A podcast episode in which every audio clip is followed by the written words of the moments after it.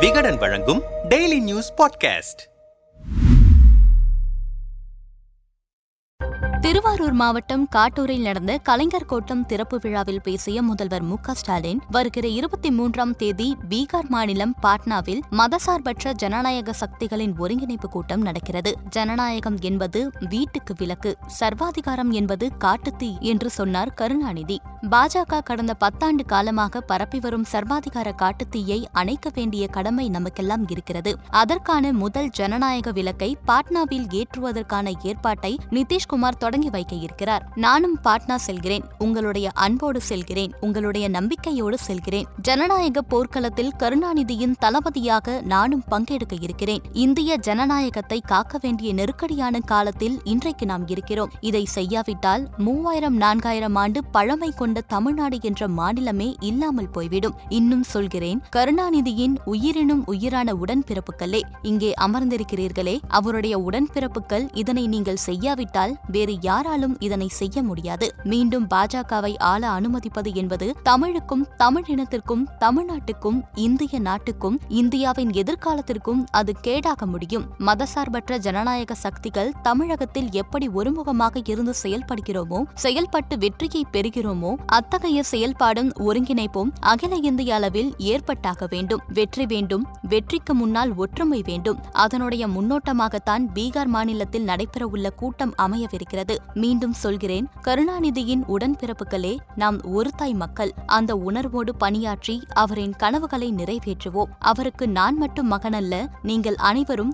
கருணாநிதியின் பிள்ளைகள்தான். கொள்கைவாதிகள்தான் கொள்கை வாரிசுகள்தான். அடக்குமுறை ஆதிக்கங்களுக்கு எதிரான திராவிடத்தின் வாரிசு வாரிசுகளான நாம் இந்தியா முழுமைக்குமான அரசியல் எதிர்காலத்தை தீர்மானிக்கும் நாடாளுமன்ற தேர்தலுக்கு தயாராவோம் என பேசினார். இதுகுறித்து நம்மிடம் பேசிய மூத்த பத்திரிகையாளர் பிரியன் மீண்டும் பாஜகவை ஆள அனுமதிப்பது என்பது தமிழகத்திற்கு ஆபத்து என்று அவர் கூறியதை தமிழ்நாட்டுக்கு ஆபத்து என எடுத்துக் கொள்ளக்கூடாது. நமக்கு என்று இருக்கும் பண்பாடு கலாச்சாரம் ஒற்றுமை மொழி போன்றவற்றுக்கு ஆபத்து வந்துவிடும் என்றுதான் ஸ்டாலின் கூறுகிறார். தமிழக ஆளுநர் இந்தியா முழுவதும் ஒரே கலாச்சாரம்தான் என்று கூறுவதை நம்மால் பார்க்க முடிகிறது. மோடியை எதிர்க்க வேண்டும் என்பதற்குத்தான் எதிர்க்கட்சிகள் பாட்னாவில் ஒன்றிணைகிறார்கள். ஆனால் அவர்களுக்குள் நிறைய முரண்பாடுகள் இருப்பதை பார்க்க முடிகிறது. குறிப்பாக டெல்லியில் காங்கிரஸ் தோல்விக்கு கெஜ்ரிவால் தான் காரணம். எனவே அவரை சந்திக்க கூடாது என அங்கிருக்கும் காங்கிரஸ் கட்சியினர் தலைமைக்கு நெருக்கடி கொடுக்கிறார்கள். எனவேதான் கெஜ்ரிவாலுக்கு சந்திக்க நேரம் வழங்க முடியாமல் ராகுல் கார்கே இருக்கிறார்கள். இதேபோல் மேற்கு வங்கத்திலும் பிரச்சனை இருக்கிறது. தேர்தலில் மோடியை எதிர்த்து வெற்றி பெற வேண்டும் என்றால் இதுபோன்ற பிரச்சனைகளை மறந்து